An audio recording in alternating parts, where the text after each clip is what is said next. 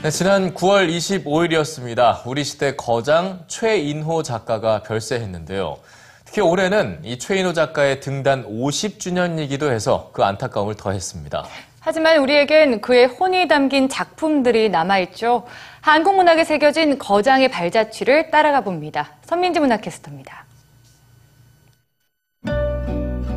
첫사랑에 실패하도 많은 남자들을 만나면서 타락하다 결국 자살에 이르는 경아. 경아라는 이름이 당시 술집 여급들의 대명사가 될 정도로 폭풍적 인기를 끌었던 최인호 문학의 정수, 별들의 고향인데요.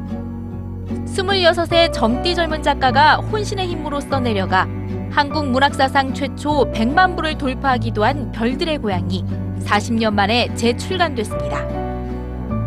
어떻게 보면은 선생님이 이제 새로운 출발에 앞서서 그동안에 있었던 자신의 어떤 문학을 되돌아보는 일종의 계기로 이렇게 삼으시려고 하셨던 거죠. 선생님이 끊임없이 놓치지 않으려 하셨고, 추구하셨던 주제는 결국 인간의 인간이고, 선생님의 문학을 통해서 그런, 음, 인간의 근원적인 질문과 맞, 맞다 가는 그런 경험을 할 수 있을 거라고 생각합니다. 고등학교 재학 중 벽구멍으로라는 단편으로 등단해 일찍이 천재성을 인정받은 최인호.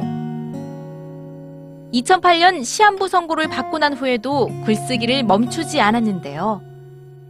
술꾼, 타인의 방 등 소위 문제작으로 불리는 소설들을 시작으로 1975년부터 2010년까지 무려 35년간 연재했던 가족. 항암 치료로 빠진 손톱에 골무를 끼어가며 두 달 만에 완성했다는 낯익은 타인들의 도시까지. 100여 종이 넘는 작품 중 20여 편이 드라마와 영화로 제작돼 대중들에게 더 친근한 작가로 자리매김하게 됐습니다. 아, 최인호는 뭐 광산이죠. 작품, 좋은 작품들이 아주 많이 매장되어 있는 광산이죠. 최인호의 재능이 우리는 탐이 나잖아요. 나는 부족하고 최인호는 넉넉하고. 그러니까 자꾸 쫓아다니면서 영화 달라고, 영화 만들 수 있는 작품을 달라고 쫓아다닐 수밖에 없죠. 작가 최인호는 언제나 한국 대중문화의 중심에 서 있었습니다. 그는 이제 별들의 고향으로 떠났지만 영원한 청년 작가는 여전히 우리 가슴 속에 빛나고 있습니다. 꿈꾸는 책방 선민지입니다.